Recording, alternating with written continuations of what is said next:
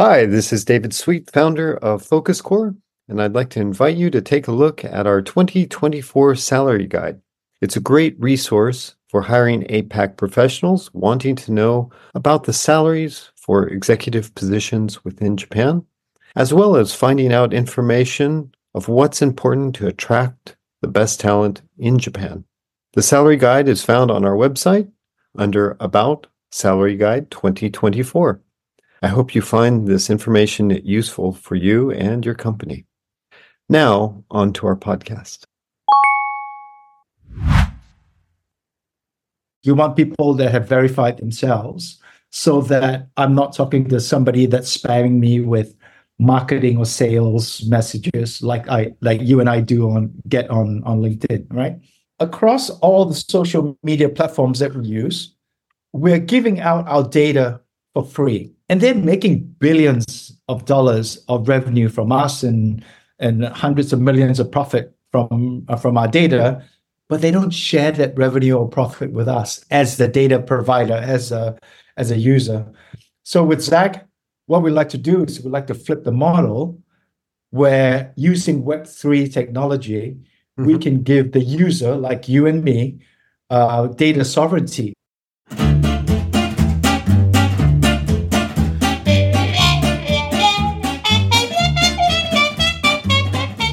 Welcome to the FocusCore podcast. I'm very happy to introduce Steve Pang. Steve is sitting in Singapore. He's an innovative disruptor, entrepreneur, author, coach, speaker, and was my mentor when I started FocusCore up 13 years ago. He used to sit with me on a weekly basis and help help me uh, guide the company. Uh, with years of working experience, he's lived in Australia. Was in Japan for five years, 15 plus years in Singapore, and he's got the understanding of diverse markets and cultures across Asia Pacific, uh, which makes him stand out for the pack. Uh, right now, he's uh, innovative with Web3, um, and, and since 2017, he's been the co-founder and social network disruptor of Zag Network, which we'll be talking about. With that's fun. He's also uh, a fun NFT project. I'm gonna I'm gonna screw this up. I was gonna ask you this piss up zombies? Psyop. Psyop. Psyop. It's better than piss yeah. up. It's a piss yeah. up. Uh, this is going to be one of those uh, uh, podcasts, I can tell already. also, uh, Steve is an author, penned two highly regarded books Everything You Wish to Ask a Headhunter, which is an awesome read, and Zag's Expert Guide to Personal Branding and Job Seeking. These literary accomplishments further showcase his dedication to empowering individuals to navigate their professional paths with confidence and success. Above all, Steve is fueled by a profound belief in the innate entrepreneurial spirit, which I can attest to. And he believes that for every human, to him, entrepreneurship isn't merely about starting companies, but rather about the instinct to create, shape destinies, and take control of one's life, which he has definitely done. Welcome, Steve Pang. Thank you, Dave. Thank you. You're way too kind with the intro. Uh, if I did half the things that you said I've done, I'll be very, very happy. Yeah. So, yeah, thank you um, for inviting me to your podcast. I'm very privileged um, uh, to, know that uh, you you would like to have me as a guest. I know there are some very, very high level esteemed guests that you've interviewed on your podcast. I'm really happy to be here. Well, thank you. And uh, I'm excited. You're our very first uh, guest from Singapore. Oh, wow. Uh, we're, we're happy. And I, I love your, uh, you got your ZAG hat on and your, your marketing is all over the place. I love it. Um, talk to us about the ZAG network. Right. Okay. So, uh, just a quick introduction of myself in terms uh, of going more into the details. Um, obviously, I started uh, in my corporate life exactly the same as, or maybe not exactly the same as you, but similar to you, where I started in recruitment. I was in the recruitment industry for over 20 plus years. And that's where I built my corporate career and, and was very fortunate to to travel with the job. Started in Australia, came to Singapore for a couple of years, then went to, to, to Japan, Tokyo, and that's where we initially first Yep. got connected. So that's over, I don't know, 15, 18 years ago now. Yep. It's been a Been long eight. time. And, you know, our paths have crossed uh, in various ways. Um, and that's, that's, that's my corporate background. Um, in terms of the Web3 crypto blockchain space, I got into buying Bitcoin and Ethereum back in June 2017. So over six plus years in this crazy, wild crypto industry that I'm very, very passionate about, as you can probably tell. And uh, Zag Network came about um, uh, about a year, slightly more than a year ago. We we we conceptualized the idea uh, over a lot of beers on a Sunday afternoon, as you do. Yeah. um, I was with a bunch of my friends, and and I and I said, "Hey, listen, guys, I I." Uh, it's the crypto bear market at that time, and I said, "Look, I really want to do a a, a Web three startup. Um, I'm fishing for ideas. You know, let's let's uh, put our, our our brains together and think of some ideas." And we threw some ideas on the table, and so initially, you know, this, the first couple of ideas were quite interesting. Yeah, like building a um, uh, what's what's the word for it? It's it's almost like a a, a, a reward based um, uh, uh, test. So if if for example an IT company is looking for uh, for developers, senior developers, solution architects, uh, what the company can do is they can put the product they want to build or solu- or or a solution that they're looking for, Mhm. and then we can invite all the developer community that we know or or we don't know into into the test, Mhm. and uh, then the the the employer can then pick the top five that that came up with the best solutions.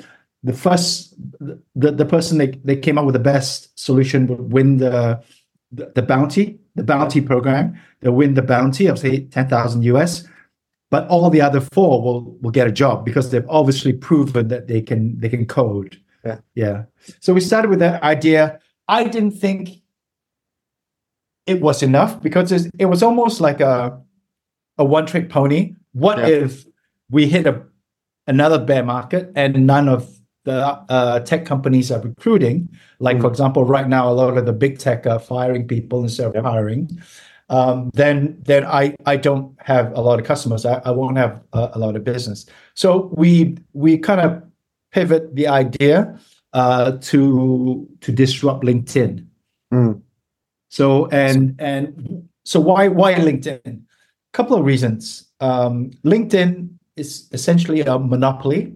Uh, they don't have any competitors. I mean, if you and I were to live uh, to leave LinkedIn today, uh, where else can we go for social networking for professionals? There there isn't any other significant player because Facebook and Instagram, TikTok, YouTube, Twitter, it's really more for social, um, very social, not so much for professional. And and obviously, 20 plus years in recruitment, I know LinkedIn really well, like the back of my hand. And I know how much how much they cost, what's what uh, sort of data they're providing, and what value that they, they bring to recruitment companies and employers and advertisers. So, uh, and I use in my corporate world as the the Singapore head or the regional director of recruitment companies. Hmm. Every month, I would pay the LinkedIn bill, and I know how much they actually make. Um, so, so we wanted to play a bigger game, and that's why we set up to disrupt LinkedIn. Nice. And uh, how's that going for you? It's going. It's going good. It's going good. Uh, I I can tell you my journey, the ups and downs, and uh, and the, the the good times and, and the hard times. Um, I can share that with you for sure. Um, and so, one of the most commonly used questions or commonly asked questions when I speak to uh, people on podcasts or or investors is they always ask, "Hey, okay, what problem are you solving? You know, why why are you building Zag?" Um, You're reading my script. That, that's my next question. right, right. Yeah, I, I I can read minds as well. I've got this special talent. Um, so essentially, um, the what we're disrupting are a couple of interesting points which I'd like to share. Um, first of all, uh, the one of the key things that we're trying to solve is we want to uh, have a solution for proof of identity. Mm-hmm. Um, one of the issues across any social media platform that you use um, that I mentioned earlier is that there are a lot of fake accounts, there are a lot of stolen identity accounts, mm-hmm. there are a lot of bot uh, activity on those social media platforms. And we would like to cut that out. We want real users. We want people that have verified themselves so that I'm not talking to somebody that's spamming me with marketing or sales messages like I like you and I do on get on on LinkedIn, right? And and secondly, across all the social media platforms that we use, um, we're giving out our data for free. I mean, we give our data to Facebook, LinkedIn, Insta, sure. the whole thing, and they're making billions of dollars of revenue from us and and hundreds of millions of profit from uh, from our data, but they don't share that revenue or profit with us as the data provider, as a as a user. So with Zag, what we like to do is we like to flip the model where using Web3 technology, mm-hmm. we can give the user, like you and me, uh, data sovereignty. That means we own our own data. Uh, if if I were to leave Zag one day, I take all my data with me. So, you know, whereas if I leave LinkedIn today or Facebook today, all that years, 10 years, 14, 15 years of data postings, videos, uh, all my connections mm. stay in that platform. Yeah. So, so that's one of the uh, one of the uh, interesting things that we're solving is that we give the our users data sovereignty, and because you own your data, then you can monetize directly from your own data. Mm-hmm. So if a, an employer or uh, an advertiser wants to know how old how old you are, where you live, uh, what's your qualification, what's your background, anything, medical data, whatever, everything is solved. Uh, everything is saved on on a um, uh, what we call a soulbound token, and you have the ability to give access or deny access to that mm-hmm. data and obviously, if you give access, you get paid directly from the data requester. That's interesting. So the it sounds because the data um, sovereignty and uh, is awesome because you you were mentioning before this that uh, you know you're taking a look and verifying from a couple of ideas and making sure everybody's real and I think that's a huge challenge on on LinkedIn. So that's interesting. What yeah. What about um, so then you were talking a little bit about blockchain uh, and NFTs, and how how does that play into what you're doing? All right. Okay. So um, with the current technology, uh, so uh, I'll I'll quickly explain what an NFT is for maybe some sure some some of your listeners that are not familiar with NFTs. NFT stands for non fungible tokens, mm-hmm. and what essentially uh, it means is it's a token that is unique on its own, right? Um, and initially, NFTs started maybe uh, two years ago, two plus years ago. Uh, so basically, projects were were creating NFTs like the Bored Ape, Ape Yacht Club, uh, CryptoPunks, and basically just JPEGs, just pictures of apes and and digital punks, and those went ballistic as things do in, in the crypto world.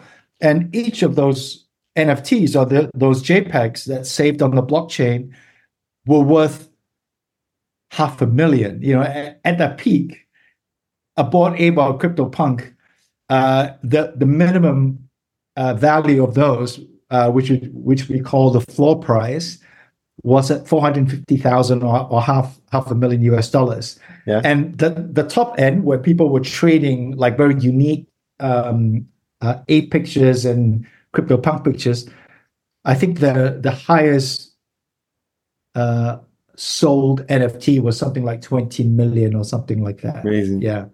So it initially started as that, um, just really uh, a unique one-off Hmm. uh, NFTs that a lot of Hollywood celebrities and sporting celebrities started buying and putting it on their social media, um, uh, like pick pick on their social media. Yep. Um, that sort of fueled the craze. But now the NFT technology has evolved. Instead of just having a cool picture of an ape or a punk, uh, you can uh, you can now save a lot of data onto that unique NFT, Okay. and that NFT is uniquely yours. So the technology that we're using uh, in in ZAG is what we call a soul bound token, Mhm. and a soul bound token is is as what it says. It's bound to your soul. It's uniquely yours. Um, so um, uh, so you can save all your your data, your videos, your your images, your private data, and all that uh, into that soulbound token, and then it's it's gated so that you only can give access or deny access to anybody that wants um, information from your soulbound tokens. We're calling our soulbound tokens ZAG twenty one. Do, you know why we're calling it ZAG twenty one? Um, no. Oh, okay. Uh, it's it's my brainchild. It's my brilliant marketing brainchild. Um, there was an experiment that was done many years ago, and it's not a conclusive experiment, by the way. uh, that the the the weight of a human soul is 21 grams. Okay. So so some scientists sort of weighed patients that were alive, but maybe they were about to, to die. Uh, and then they weigh them after they passed on. And in a lot of cases, the difference is about 21 grams. well, there you go. Well, 21 grams, right? So ZAG 21 soulbound tokens. The other significance of 21 is because we're uh, a Web3, we're a crypto blockchain Yeah. um, uh, company. Uh, in in the Bitcoin world, there will only ever be 21 million Bitcoins. So the, the, that's what makes Bitcoin unique. Yeah. Uh, there is a, a limit of how many Bitcoins there will be in the world and uh, and we we pull those two together and and call our soulbound token ZAG21. So, so then your users, what do they in general put on their on their tokens?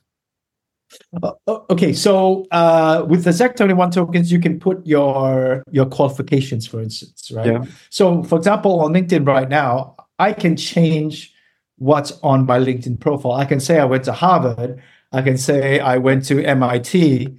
Uh, and did I go to Harvard? Did I go to MIT? If you really want to find out, it takes a little bit of work. You Yeah. need to verify that I did go to Harvard or MIT by calling the careers department or, or I don't know, the records department in those universities. Um, so people, I mean, there's so many cases, as you and I know, um, that that people have lied on their LinkedIn profile, they've lied on their resumes, um, and uh, they got found out later on that they Yep. didn't go to those universities. They didn't get in that MBA or that degree. They didn't have that it was all fake. Yeah. So the logic is if you were to put it on the blockchain that if I said I went to Harvard and I went to MIT Yeah. And it's on the blockchain, so it is non-immutable, means I can't change it, Hmm. there is more of a chance that I'm not going to lie about it because it's going to it's going to be trackable forever. Um, but but also um, Singapore has already started doing it, but not not uh, it hasn't been used across the world. Universities and tertiary education institutions in Singapore have started to um, offer uh, that the, the, the degrees and the diplomas that a student has has graduated from. Uh, they're offering that as uh, on, on the blockchain. So it's not in the paper form anymore. It's it's uh, it's in the form of an NFT on the blockchain. So then you can save that onto a ZAG21 uh, token as well. That's super fascinating. Um, Yeah.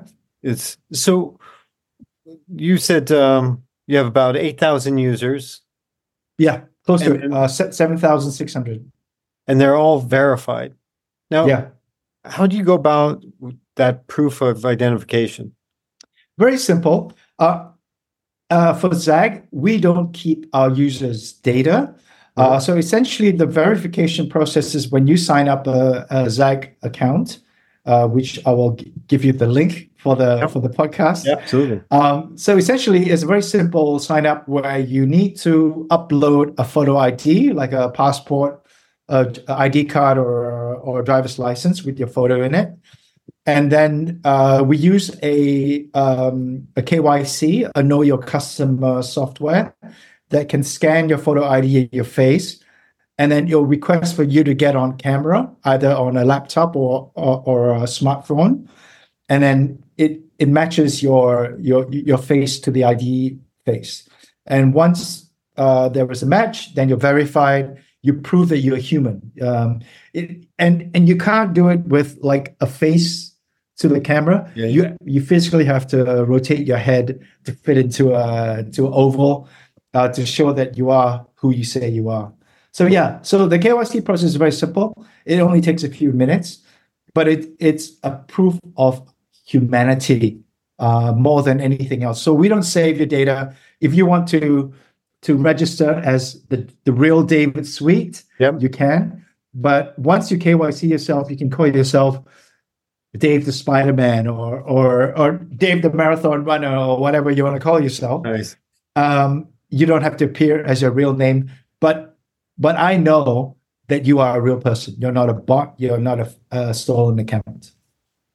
And then the, and then so walk me through how your users are using this in comparison to LinkedIn so that our Right. listeners can kind of have a feel for what's their advantage for signing up and and joining that. Okay. Okay. Sure.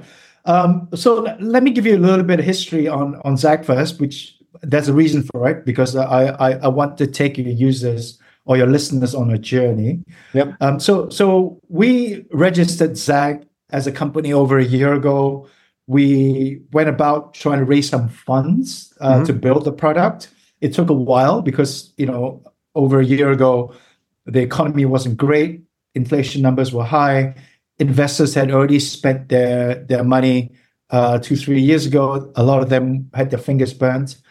Um, so the, the market was really tough for fundraising. So it took us about four months to raise some some funds, and then we went about building the product. So we launched Zag uh, Network, uh, the platform, in August 2023, and we launched it in spectacular fashion in in Bali at a crypto event. Um, I hired two bikini girls to be on our booth because, Of course you did. uh, of course, I did uh, because the booth was in. Uh, I mean, the the event was next to the beach. It was an outdoor event, uh, and we were offering alcohol for anybody that signed up. It was a lot of fun, Nice. and uh, and we launched uh, in August. And so right now, uh, what is it now? We're in January right now. So we we really just started, and we've we've managed to to onboard uh, seven thousand six hundred people. Already. That's amazing. So yeah, yeah, it, it's it, it's really cool. Thank you, thank you. I mean, it was a lot of hard work. I mean, basically, we had to uh, uh, uh, put uh, uh, get get a booth in a few of the blockchain events around Asia. Uh, we had to do a lot of uh, community building uh, and a lot of marketing. A lot of marketing, you know, uh, just to get our brand out there. So, what what's the upside for somebody to sign up an account on Zag Network? So imagine if you can be the first hundred thousand users on Facebook or your, your first hundred thousand users on LinkedIn, you know, you're going to be part of a very elite club of people um, that uh, that are part of Zag. And because we are a Web3 company, apart from the soulbound tokens that we're issuing, Mhm. uh, we are also uh, issuing ZAG tokens, um, uh, crypto tokens. And the ZAG crypto tokens will be issued uh, to users that help us build the community around the ZAG platform. So everything that you do on LinkedIn, you should get paid. So when you build a social graph on Zag, mm-hmm. like you bring in your friends, you connect with people, you you like content, you comment on content, uh, either your content or other people's content, you post content. Um, you know, if if it crosses a certain number or, or metrics, mm. you get paid in Zag tokens. So you get incentivized wow. uh, every step of the way. Yeah. So it's a win-win for everybody, right? So the users win because they get paid to to to build their social graph.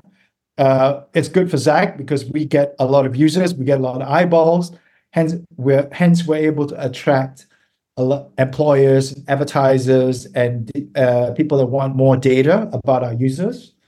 Um, and then if they want your personal data personally, directly, then they approach you and and you get paid as well. So so it benefits uh, the Zag users a hell of a lot.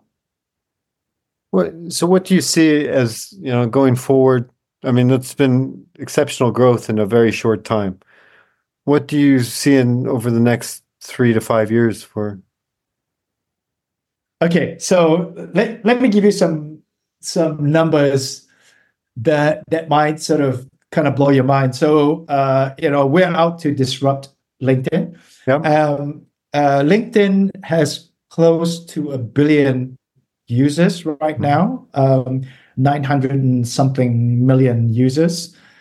But guess how many of those users are active monthly users? Or, or, or what the industry would call MAU, monthly active users? 10%? Mm uh, about 20 to 25%. So, so that means out of that billion, say, let's round up the number to a billion. Yeah. Uh, 250 million users are active on the LinkedIn platform. The other 750 million users are either fake accounts started by bots or people that have set up an account one time and don't come back. You know, maybe they set it up because they were curious. Maybe they set up because the employer asked them to do it, but they were they're not as active as you and I that are posting content and interacting with our social network network of connections and all that. So yeah, so out of, out of that 250 million users, LinkedIn makes a revenue of 10 billion US dollars a year. That's the revenue last year. Amazing, right? So for for Zag, you know, um, we're we're very focused because we're a Web three uh, company. We're talking about NFTs. We're talking about crypto tokens. So initially, what what I'll aim to do is to, to specialize, particularly in the Web three community, the crypto blockchain community, mm. and also in the AI community, because all of the people in those communities are very tech savvy. Uh, they're not going to get freaked out by by you know tokens, crypto, oh, a scam, you know. So they, they they know their way around a digital wallet and transferring tokens and NFTs, that kind of stuff. That's awesome. Well let's shift gears a little bit. Let's okay.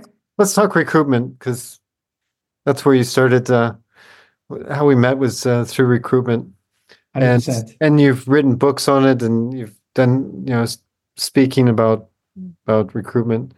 How yeah. have you seen the recruitment market in Asia change? Um, talk around APAC, but also you know around Japan as well, if you can, because a lot of our listeners are APAC hiring managers who want to hire in Japan, right? Uh, and they find Japan as an enigma, as this kind of black box to try and and break. And and you've kind of gone through and and seen that and helped companies do that.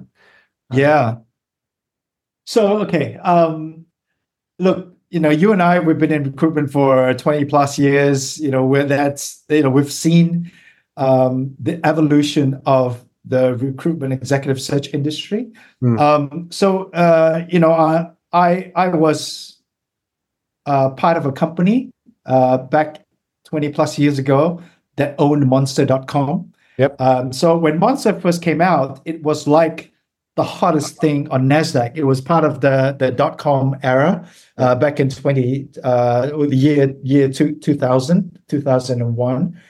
and back then people were saying that oh job boards uh, are going to take over recruitment recruitment a- agencies and executive search agencies are going to be extinct uh, uh, recruiters are going to lose their jobs that kind of thing and you know job boards never threaten our industry because um, from from my point of view uh, it did disrupt the lower end. So if you're recruiting graduates, you're recruiting maybe entry level, low level uh, kind of stuff. Job boards are the way to go because they deal with volume, they yep. deal with mass, and they're they're dealing with active job seekers. So people are looking for a job that that that people are maybe uh, wrong choice of word, but desperate for a job. So they go to job boards and put up their resume, hoping to get hired.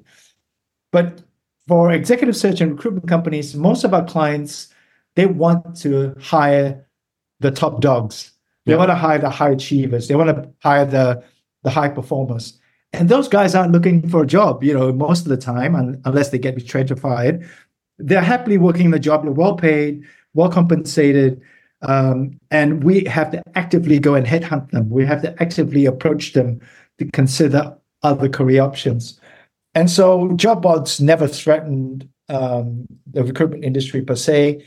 It wasn't until LinkedIn um, uh, that that came into the industry that really kicked us in the butt because mm-hmm. um, when LinkedIn came in, initially, by the way, the traction on LinkedIn was very slow.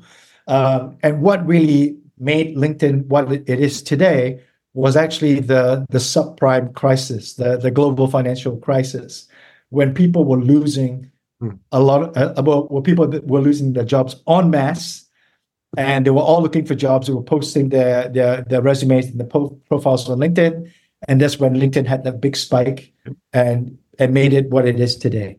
And so LinkedIn has really changed the game. It created a whole industry called talent acquisition you know, when we first started, there was no such thing as talent acquisitions. There was HR managers, HR directors that were uh, responsible for hiring, but they weren't specialists. They weren't talent acquisition specialists. Hmm. So, so you know, with that, with uh, with LinkedIn given access, uh, given talent access, uh, talent data to uh, a lot of employers, suddenly they figured out that hey, instead of paying Dave uh, a 35% or 40% or 30% recruitment fee, we can hire a, a, a competent recruiter mid-level, pay them, I don't know, 60 grand, 70 grand uh, a year, and then we can save a lot of recruitment fees. We can save a lot of money. And that's where the, the talent acquisition industry, shall we say, sort of came about. And that was really the game changer for me that uh, suddenly uh, the the recruitment agencies on the agency side, like what you and I were doing, you know, we we got it, uh, we got less volume, hmm. and so we had to up our game. We had to focus more on the the value added services. We had to we had to uh, recruit, uh, you know, build a community of talent that even the talent acquisition people can't get access to. So we, we, we had to work a lot harder for money. So to me, that was what changed changed the game. That's interesting. That's yeah. an it's been an interesting process, and I I still see the talent acquisition people. There's very few that really keep their their ability to build networks in play. Yeah. They kind yeah. of go in house and it it kind of falls away. There's some very good ones in Japan still, but yeah. uh, most of them are still very administrative, reactive, and they're just it's just um, fielding other recruiters. Really? Yeah. Well, I I, I think I, th- I think uh, maybe in Japan that's still the case because uh, in you know uh, a, lot of employers hire ex recruiters to be talent acquisition people. So in theory, in theory, they should be able to do what you and I, or what you you do now, what I used to do, to be aggressively going out there talking to people and and and mapping out the talent market. Hmm.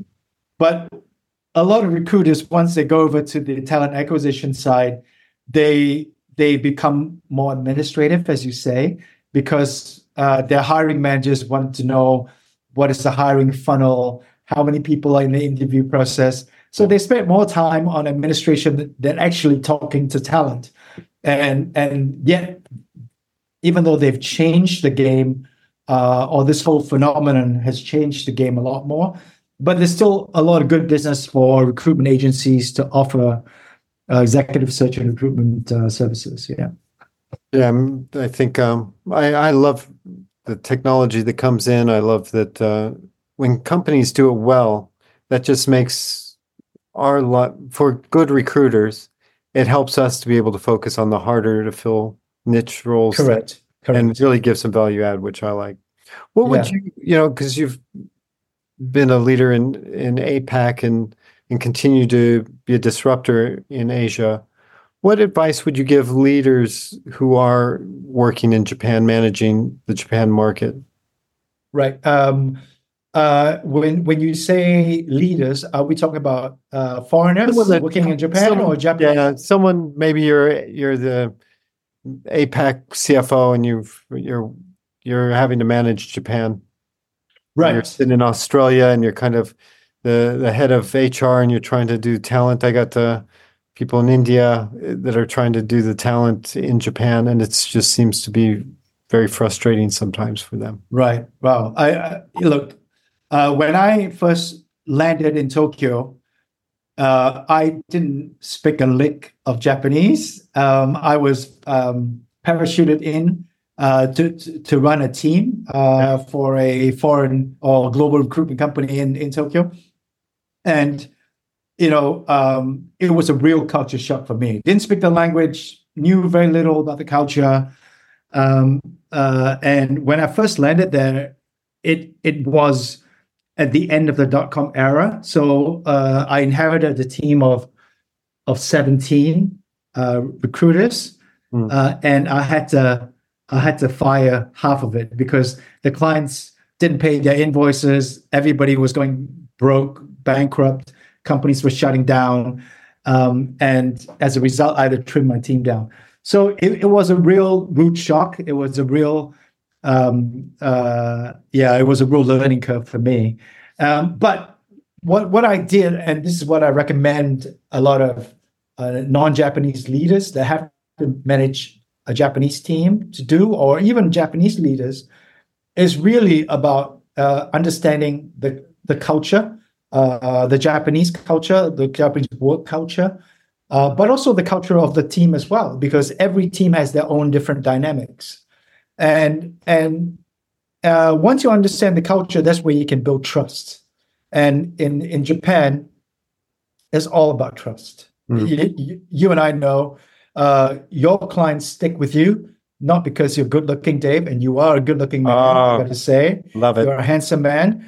Uh, they use you because they've been using you for 10 years, 15 years, 20 years, and they know that you can deliver. And they know that even if they give you an assignment and it doesn't go well, you are going to turn it around. And, and it's that relationship and the trust that the Japanese market really values.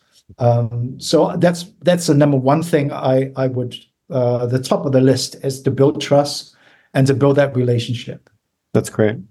Yeah, I think that, and that takes time, and that's uh, and patience, obviously. So Yeah, and and and, and in Japan, uh, although I landed with no Japanese, um, what I found was you know if you make an effort to speak Japanese or learn a little bit of Japanese, you you don't have to be fluent, Hmm. uh, but you know if if you can speak uh, what I would call Roppongi Japanese, yeah, uh, Roppongi Nihongo, Yeah. uh, or uh, you know, just a little bit of casual Japanese, everyday Japanese.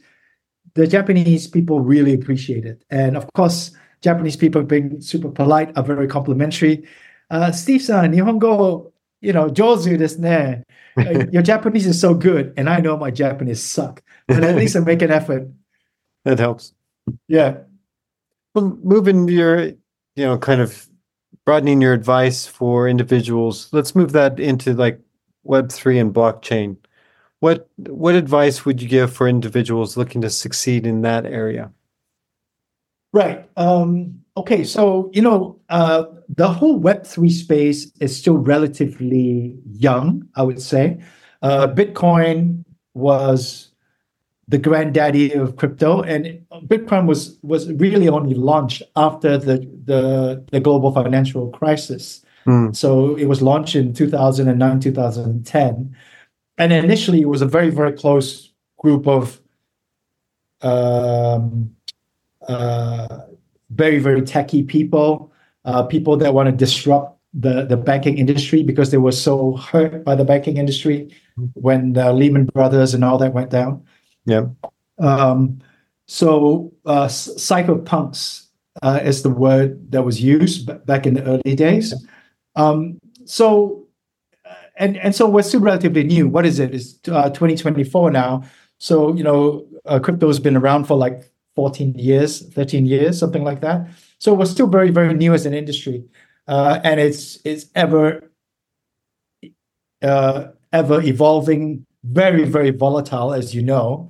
The price of Bitcoin goes up and down like a yo-yo. Um, uh, but because of the volatility, it it it, it gives people um, uh, a lot of upside if you can manage the risk on the downside. So you know, I've done well well out of uh, crypto uh, since I came in six six plus years ago. Mm-hmm. Um, I've made a lot of money. I've lost a lot of money in crypto as well. Um, but but you know, some people like to ride the roller coaster, as I would say. Some people like to ride the merry-go-round, and I'm a I'm a roller coaster guy. nice. Yeah, that's great. So let's uh let's kind of look at uh, your life, um, the life of Steve Pang. What's uh what's your most important lesson you've learned over your career? Wow. Okay.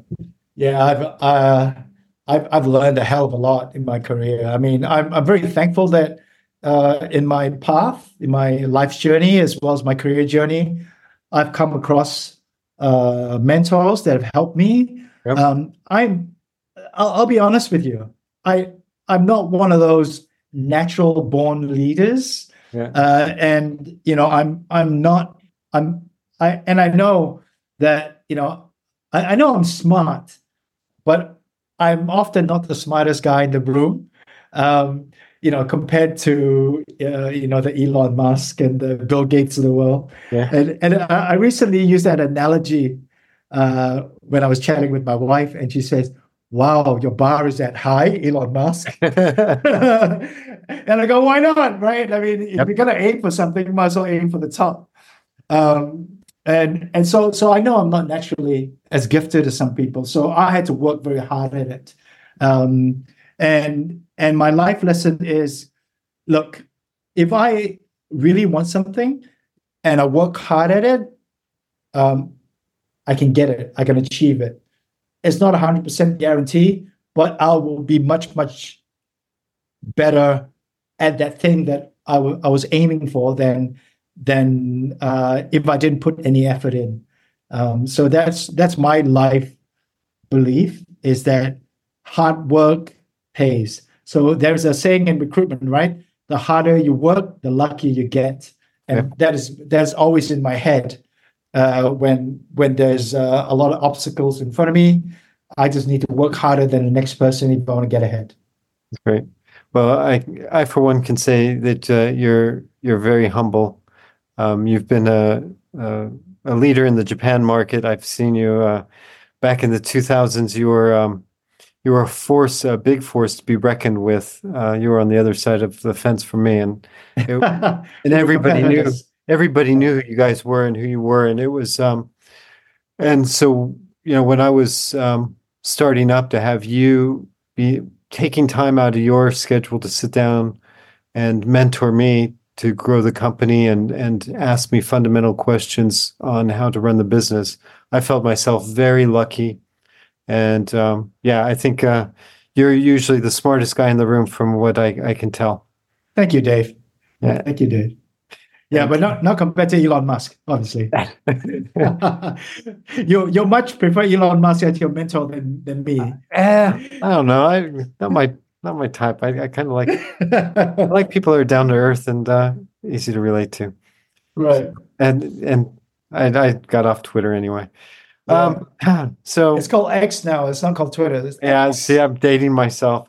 I'm going to get on Zag. That's the thing. That's, that's So, so, so, Dave, let me ask you a question. What what has changed in in the recruitment market in, in Japan that you've seen? Because you asked me the same question, and I haven't been involved in the Japan market now for I don't know, fifteen years or more. Uh, I, I've been involved from it from afar because Yeah. a lot of people, like you say, want to recruit in the Japan market. They have no understanding of the Japan market. What do you think has changed in the last fifteen years? So, uh, I mean, dating myself, I, I've I've made fac I've made placements with faxes. Uh, we used to look at the newspaper on Monday to see uh, what ads were there, and then you'd call up Deutsche Bank and get the get the job. And you had to get your candidates in fast because, you know, Yeah. there was only thirty companies, and every Tom, Dick, and Harry was working working those jobs. Yeah. I find it the industry in Japan and kind of globally is very transactional, and the the ideas of um, like headhunting and market mapping and creating a strong customer service with clients have kind of gone by the wayside. It's more about what volume of resumes can you get to the talent acquisition team because we Mm. need them now we're struggling to get people and it's and i see that driven a lot from the hr just Mm. because i think they're overworked and they're they're really um, taking a look at technology as quickly as they can because they're Mm. under pressure from their clients and that's what they expect from their search partners Right. I think the search partners um, have dropped off on their quality, Mm. and they just uh, and so you have a lot. I liken it. A lot of the, the recruiters are a lot like, uh, do I say, uh, fast food restaurants? Right.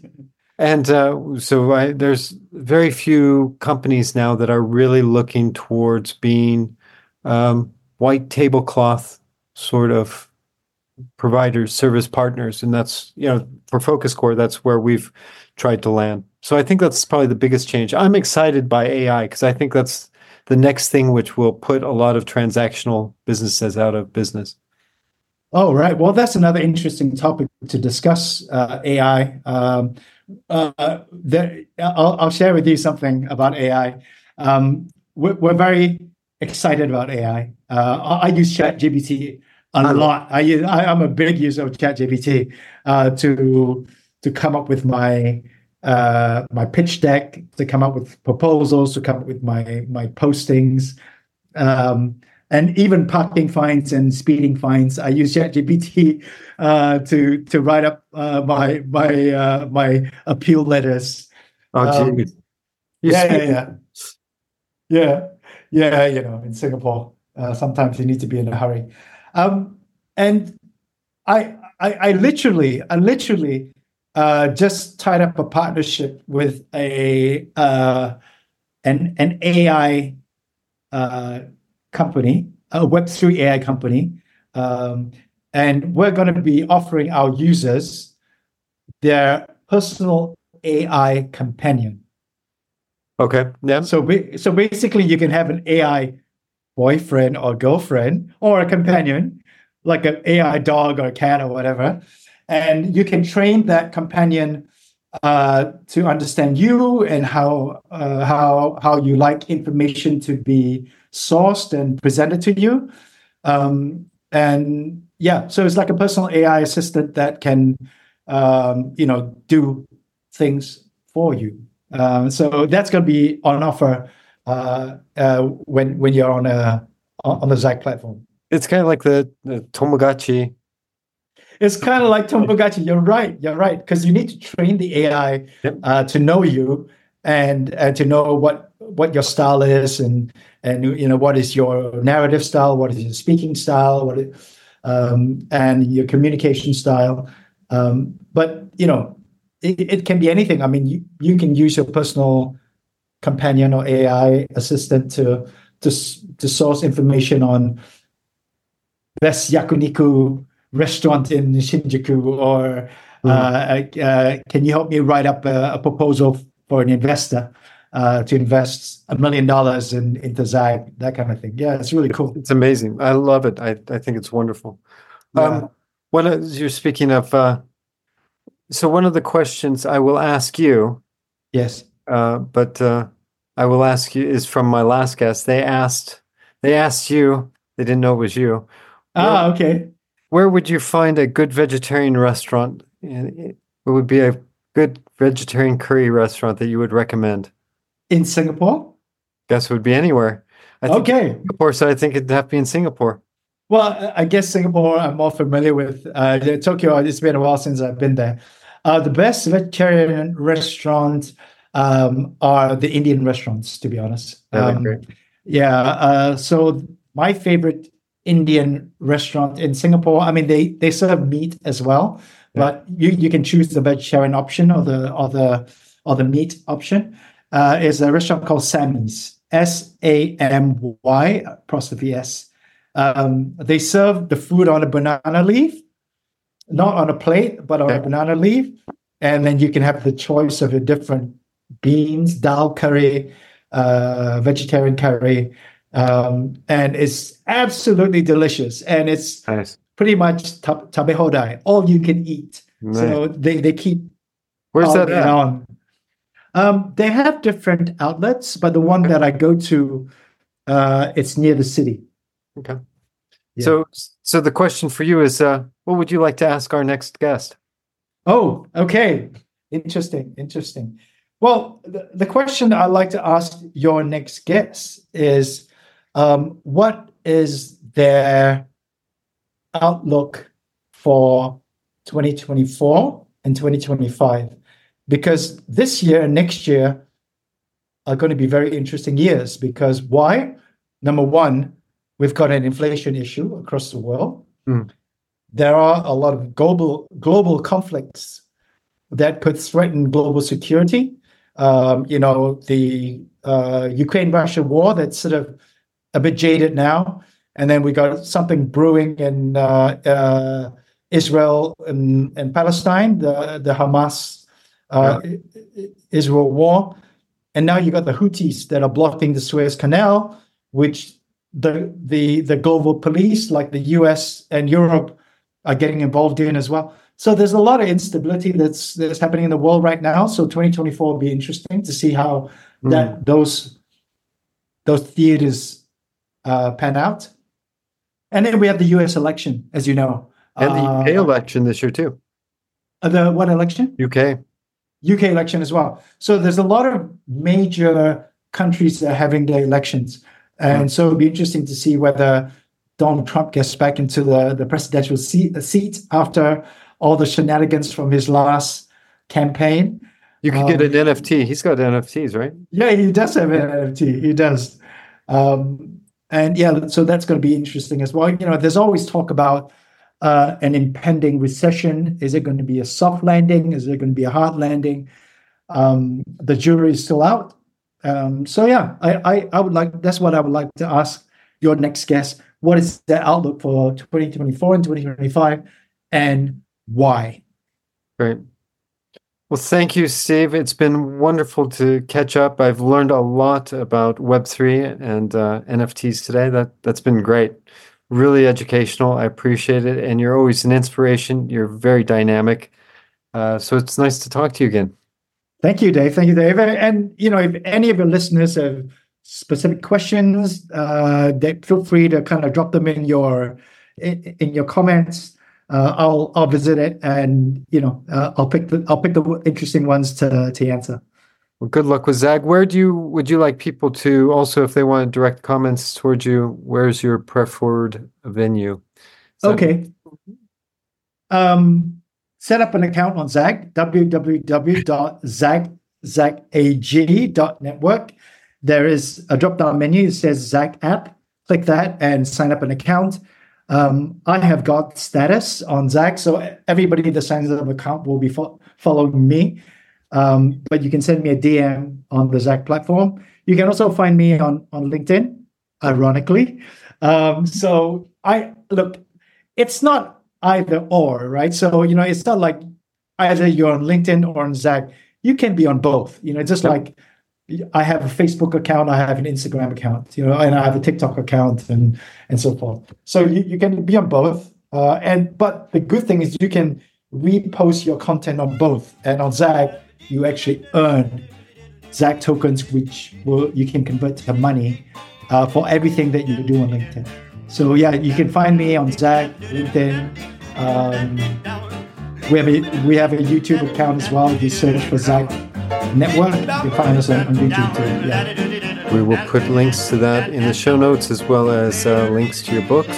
And, Superb. uh, thank you so much, Steve. Thank you, buddy. I'm doing the uptown lowdown, yeah.